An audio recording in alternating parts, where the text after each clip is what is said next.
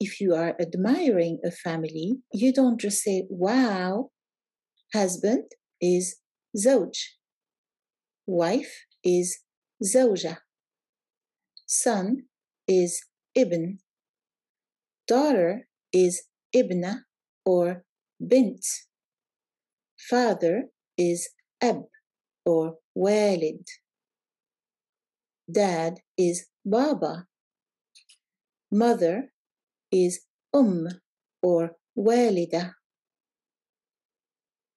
mom is mama, brother is akh, sister is ukht.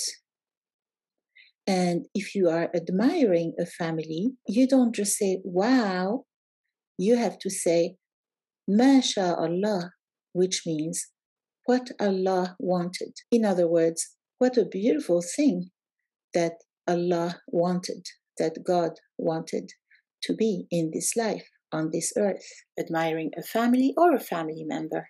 One more thing in spoken Arabic, the word for extended family, عائلة, is often used to refer to the immediate family. Check out my books on Amazon. They encourage people of all ages to study foreign languages because foreign languages open so many doors in our lives.